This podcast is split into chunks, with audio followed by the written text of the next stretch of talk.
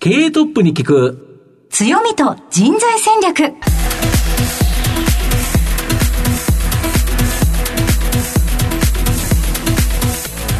毎度相場の福の神こと藤本信之です。アシスタントの飯村美希です。経営トップに聞く強みと人材戦略。この番組は相場の福の神こと財産ネット企業調査部長の藤本信之さんが注目企業の経営トップや人材戦略を担うキーパーソンをゲストにお迎えしてお送りします。まあ、企業を作るのはそこで働く人という形になります。ゲストには毎回事業戦略上の独特の強みとですねその強みを生かすための人材戦略じっくりお聞きしたいというふうに思います。はい。この後早速トップのご登場です。この番組は JAC リクルートメントの提供でお送りします。経人材戦略経営トップに聞く強みと人材戦略。本日のゲストをご紹介します。東証マザーズ上場、証券コード7373、アイドマホールディングス。代表取締役社長、三浦洋平さんです。三浦さんよろしくお願いします。よろしくお願いいたします。では早速なんですが、三浦さん、アイドマホールディングスの事業内容の紹介をお願いいたします。はい。大きく、えー、3つございまして、はい、えー、1つ目が、あの日本全国の、えー、中小企業の経営者の方に向けて、うん、えー、新規開拓の営業の、えー、ご支援をしているという事業がまず一つ目ございます。はい、で、二つ目が在宅で働きたい人たちを、うん、えー、まあ、集めた、特にあの主婦層の方をメインにしているんですけれども、うん、あのママワークスというあの求人サイトを運営してます。うん、で、三つ目があのミートインという、オンラインで世界中どこでも、あの URL をワンクリックしていただけると、まあ、商談であったり打ち合わせができる、そういったツールをあの提供しています。この3つの事業があのメインのあの我々の事業になっております。はい、ありがとうございます。なんだかとっても今風というか、なんか今求められているものって感じがしますね。はい、はい、後ほどまたじっくりお聞かせいただきたいと思いますが、はい、まずはですね、はい、トップは企業にとって大切な人材であり、強みでございます。えー、トップのお人柄に迫らせていただきたいと思います。それでは、三浦さん、生年月日を教えてください。はい。1983年の3月9日生まれでございます。はい。今38歳になります。若い。若い。ご出身はどちらでしょうか、はい、生まれはあの広島県で生まれまして、はい、えー、もう本当に小さい時にあの東村山市という、東京の市内の方にですね、引っ越しまして、はい、そちらがまあ地元になります。藤本さん。はい。すっごい地元が一緒です。近いんですよね。私、東大和市で育ちましたので、お隣でお隣同士としてね。多分、通ってたカラオケボックスとか一緒だったんじゃないかと今、思っております。なるほど。はい、そうでしたか。さあ、では、はい、あのお父さんお母さんのご職業を教えてください。はい、あの、父はですね、こう、専門誌の、あの、編集長というポジションで、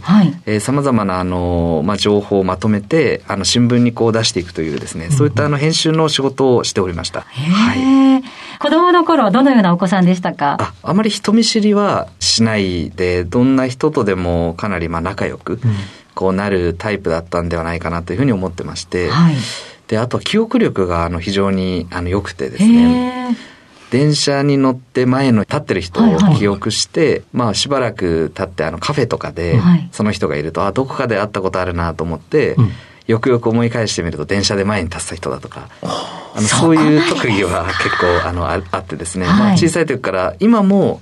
一度顔を見たら基本的には絶対忘れないっていう。すごい、それって。便利ですよね。営業として最高のスキルですよね。そうですね。あの、かなり顔はもうほぼ忘れることがないので、結構気づくのはなので、常に私から気づくケースがそれは便利でいいですよね。すごいですね。それってなんか、すごい天性の才能というか、なんか、後天的にはなかなか難しいですよね。なかなか覚えられなくて。私もなんです。すごいですね。そうでしたか。か、学生生活、お勉強などはいかがだったでしょうか？あの残念ながら、はい、あの勉強は非常にあのしていなくてですね、はい、あの学力はあまり高くないというか、はい、高校も進学校ではなくて、どちらかというと進学率がまあ数パーセントというような、ちょっとあの非常に勉強ができる方が多い高校ではなかったんですが、まあその中であの、ちょっとある大学に受かりまして、まあそういう勉強を一時的にやると、あの現代国語の、はい。えー、能力が非常にちょっと私高かったみたいで、はい、あの1年ぐらい勉強すると偏差値がやっぱ70超えてですね。えー、国語の？国語がもう非常に得意だったということで、はい、あの多分それは小さい時とかからあの本を読む習慣が、はい、あの父親も本が好きだったので、あのいろいろと本を教えてもらって、そこら辺が生きてたんじゃないかなということで、国語の能力が高くて、あのうまく大学もあの受かったというような、そういったこう経緯でございます。そうでしたか、はい。うん、あの周りがなかなか進学しない環境だと、うん、自分でも大学に行こうって、えー、なかなかこう思うのも難しいかなって思うんですが。そこはどうしてだったんでしょうか？非常に仲のいい友達が、あのおりまして、その友達が大学に進学して、まあ、将来パイロットになりたいというちょっと夢を持っていまして、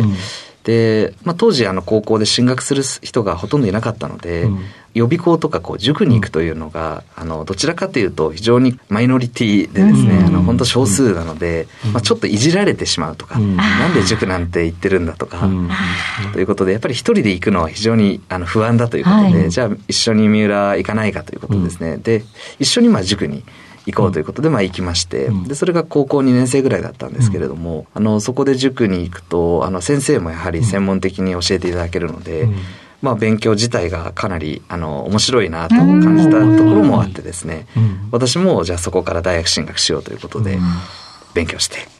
というような背景でございます。はい。はい、えー、で、その後大学に進まれるわけですけれども、はい、ちなみにどんなお勉強されたんでしょうか、大学では。大学はですね、法学部になりまして、はい、法律全般を、うん、えー、勉強するという学部に所属しておりました。え、そのまま弁護士にとかっていう道ではなかったんですね。まあ、せっかく法学部に入ったので、うん、まあ、弁護士の、あの、司試験にこう、受験しようということでですね、やっぱり勉強を始めまして、うんあの、約1年ほど講座を受けてる時にですね、ちょっとインフルエンザにかかってしまいまして、はいうん、で、そのインフルエンザにかかった時に、あの、週3日間、3時間ごとにあの講座を受けて、うん、まあ、かつ復習予習をこうするんですが、うん、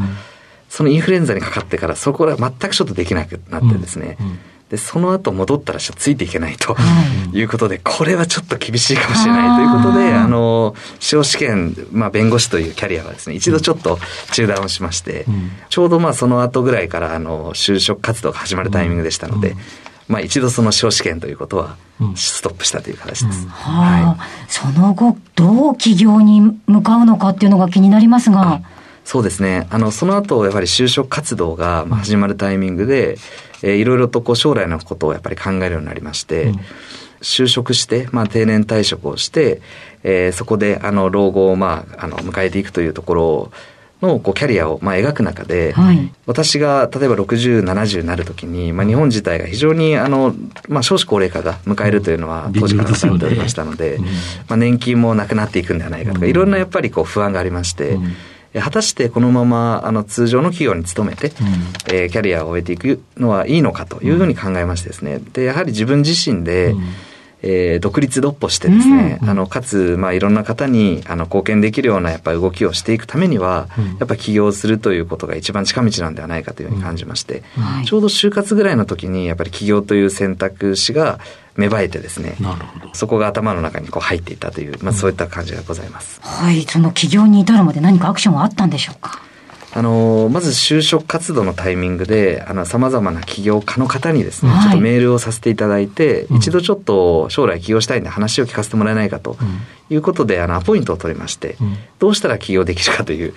いろいろアドバイスをいただいた結果ですね、あの、まあ、ある方からちょっとアドバイスいただいて、まあ、営業でまず非常にいい成績、うん、まあ、トップになるか開発をやっぱ極めていくか、うん、どっちかをやっぱ極めて起業すると、比較的あの順調に成長していく可能性が高いよというアドバイスをいただきまして、そこであの就職活動はまず私はちょっと営業で、あの成果を上げれる人材になろうということですね、営業職というあの軸でですね、あの就活を始めて、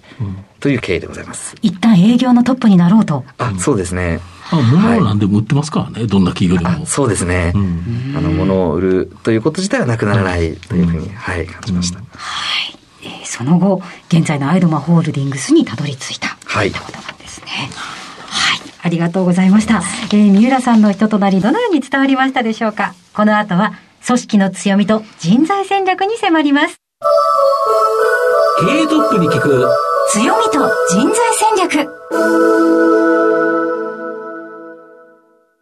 本日のゲストは、東証マザーズ上場、証券コード7373、アイドマホールディングス、代表取締役社長、三浦洋平さんです。さて、ここからは会社についてお伺いしてまいります。まあ、ズバリこの番組のタイトルは、強みと人材戦略という形になるんですが、まあ、御社はですね、先ほどのところで営業を極めるっていう話があったと思うんですけど、その営業を極めるためにもですね、様々な企業の営業支援をメインビジネスと今されてると思うんですが、この自社で作成した国内最大級の法人データベース、登録企業者165万社以上のビズマップス、これをですね、保有しているのが、すごい強みだとか、これどういうふうにして作ってるもんなんですか？あの、こちらはですね、うん、あの、まず法務局の方に、うん、あの、日本の様々な企業のデータがございまして、うん、そこからですね、まあ、登録しますもんね、それは。はい。あの、法人番号と、いわゆるまあ、企業、あの、経営者のお名前などを抽出しまして、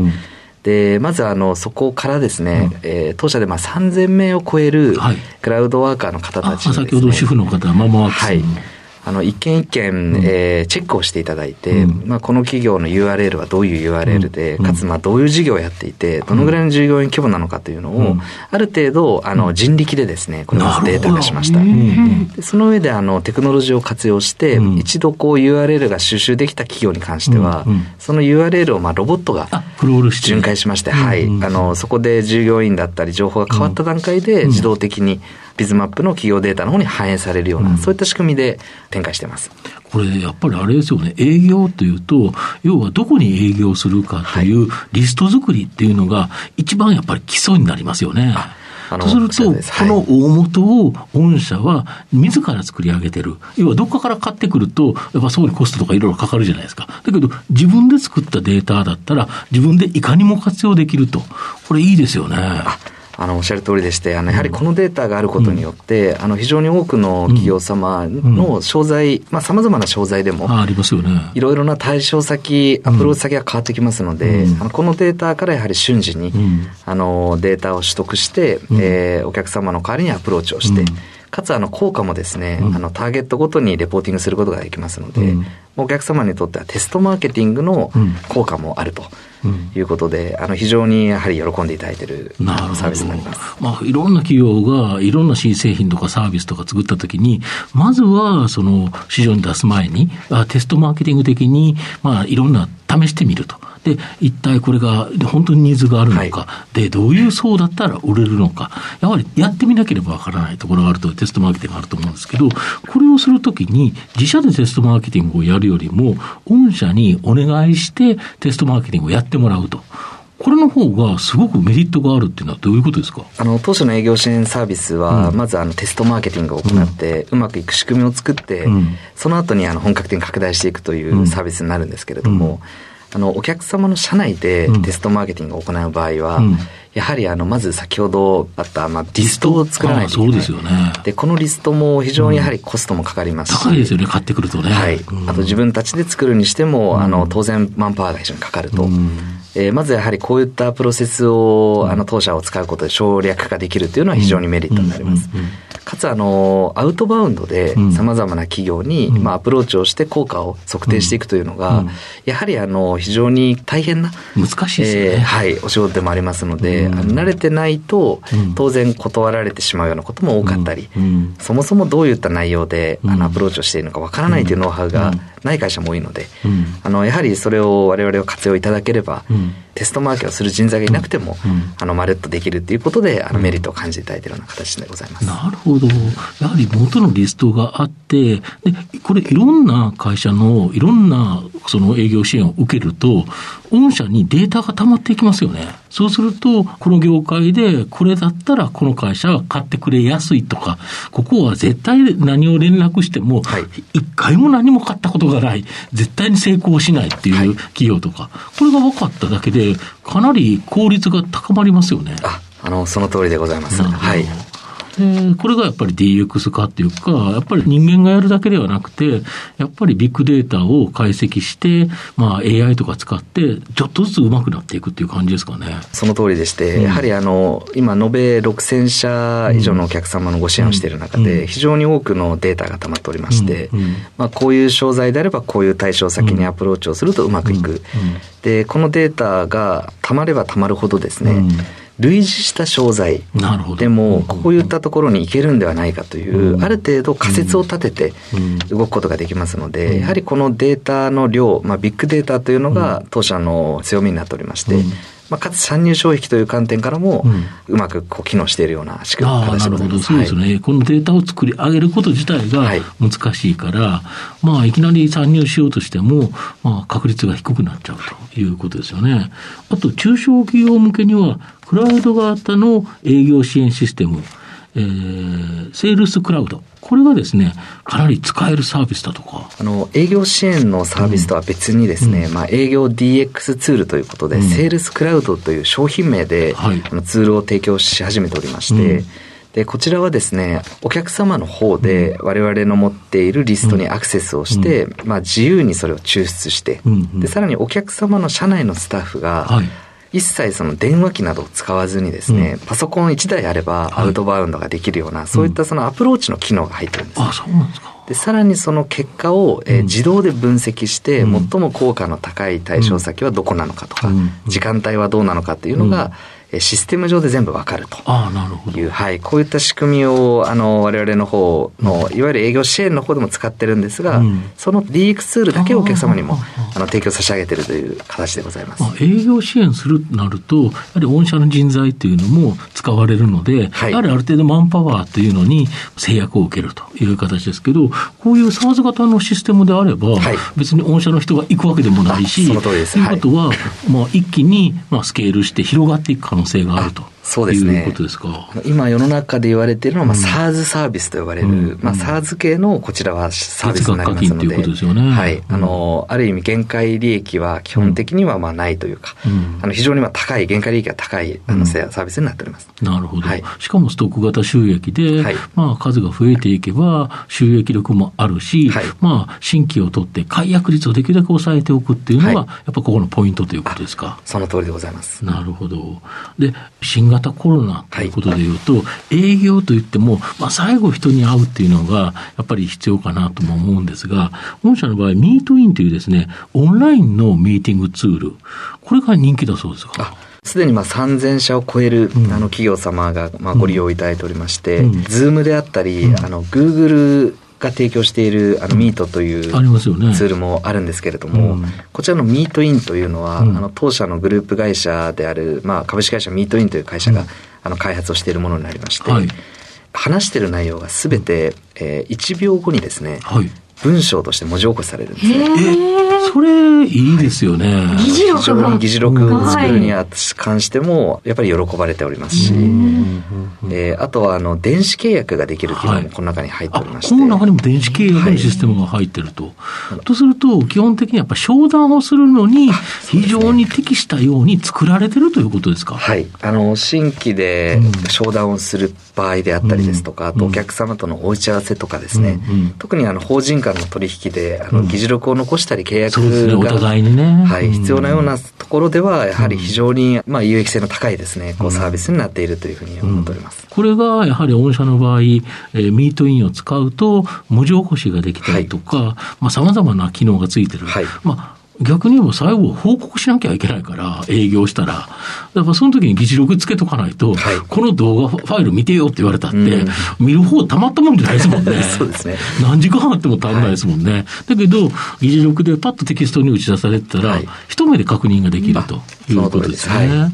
なるほど。今後の御社の成長を引っ張るもの、改めて教えていただきたいんですが。はい。あの、それぞれのやはりサービス自体が、うんコロナ後のですね、事業活動において非常にやっぱり有効になってくると思っているんですが、やはりあの、日本全体で見ると、少子高齢化の波がますます押し寄せて、まあ、人手不足ですよね。はい。人手が足りない、あとはあの、生産性を上げなきゃいけないという観点がありますので、やはり人手が足りないときは、えー、我々のその営業支援サービスご活用いただいて、まあ、営業人員を採用しなくても、精進化すると。はい、あの伸び、伸ばすことができる、うん、生産性を上げる観点ですと、先ほどお伝えしたような、うん、あの、セールスクラウドであったり、うん、まあ、ミートインと呼ばれる、えー、ツールをご利用いただければ上がるので、基本的に、あの、これからの時代に非常に即したサービスだと思っておりますので、それぞれですね、やっぱり伸ばしていきたいというふうに考えております。御社で今何人ぐらい働いてるんですか？あの、全体の、えー、従業員数で申し上げますと、今180名ぐらいになっておりまして、うん。うんえ40名があのアルバイト契約社員で、はい、残り140名ぐらいが正社員になります。なるほど。正社員のうち何人が何をやってるんですか？あの、まあ、大きく、えー、営業支援サービスと、まあ、人材支援サービスと、まあ、業務支援サービス、人材支援はママワークスで、業務支援はあのミートイン、それぞれで分けますと、営業支援の方の比率が多くて、約120名ぐらい。なるほど。はい。で、人材支援のサービスですと、まあ、大体15名ぐらい。えー、実はミートインの業務支援の方です、まあ、10名ぐらいということで。少なくできるはい。で、まあ、あの、バックオフィスのスタッフが大体まあ20名ぐらい。まあ、トータル180名ぐらい、こういった組織になっております。今後、御社がここに注力したいとか、伸ばしたい事業、なんかありますか？特に、あの、やはり、ママワークスですね。こちらは、あの、在宅で働きたいと思われている方がやはり非常に増えておりまして、はい、特にあのお子様がまだ小さい場合はどうしても出社できない、うん、えー、こういった方たちのやはりあのママワークスに登録していただいている数が飛躍的に今伸びてきておりまして、今はですね逆に言うとその企業そういう方たちを採用したいと思ってる。企業数の方がやはり少ない状態ですので、うん、ここの、あの、やっぱりこういった方たちを活用したいという企業様をやっぱ増やしていく、うん、えー、ことができるとですね、あの、当社の収益にももちろんインパクトがあるんですが、その働くたい人たちに雇用機会を提供するという観点でも、あの貢献できると思っておりますので、ここをやはりあの直近で注力していきたいというふうに考えてます。まあ、社会貢献にもなるし、はい、やはり社会が要請されていることを、これをきちっとこなせれば、会社は成長しますよね。そういうふうに思っております。なるほど。あと、人材ということなんですけど、今、新卒採用、中途入社、はい、どれぐらいずつ入ってるものなんですか？今年はですね、うん、あの、新卒入社で約まあ20名程度、はい、で、来年がまあ約30名。はいで中東はまあ今年1年間で約80名ぐらい、うん、なるほど。来年まあ150名ぐらいということで、うん、あの非常にこう増員速度を上げていこうというふうに考えてます、うん、特に新卒の方ってどういう人材を求めますかっていうかこんな人だったら間間にぜひ欲しいというのはどんな方ですかね？いろいろな要素がこうあると思うんですけれども、やはりあの将来こういうことをしたいとか、うん、こうなっていたいという、まあ、ウィル、キャン、マストではないですけど、やっぱウィルがある方というか、はいはいはい、将来展望がある方、はい、将来展望がある方であれば、うん、やはりあの短期的に大変なことがあっても、うん、やはり将来の糧にこうなるという意識で、あの、ね、仕事をすることができると思う。はい。そういうやはり気持ちが強い方が、うんうん、あの特に新卒では、うん、あの我々と一緒にあの働けるようなことがあればですね、そういうところをよく見てます。なるほど、はい、御社の場合、どんな人材が多いんですか、ご応募される方っていうか。あのまあ、応募される方に関しては、あの、うん、新卒に関しては本当にあの多種多様な方、うん、えー、まあ、学校も含めてあの多種多様な方が応募いただくんですが、うん、最近、中東の方ですと、もともと経営されていらっしゃった方とか、はい、はい。あとは、あの、やはり金融業界にいらっしゃった方で、えまあ、経営者向けに例えば、金融商品を提供されるような方とかも、はい。うん、もう少しこう経営課題に寄り添って、うん、あの支援していきたいと思った場合に、やはりその営業業務とか、うん、そういった業務の支援をあのやりたいと思ってですね、こう我々の方の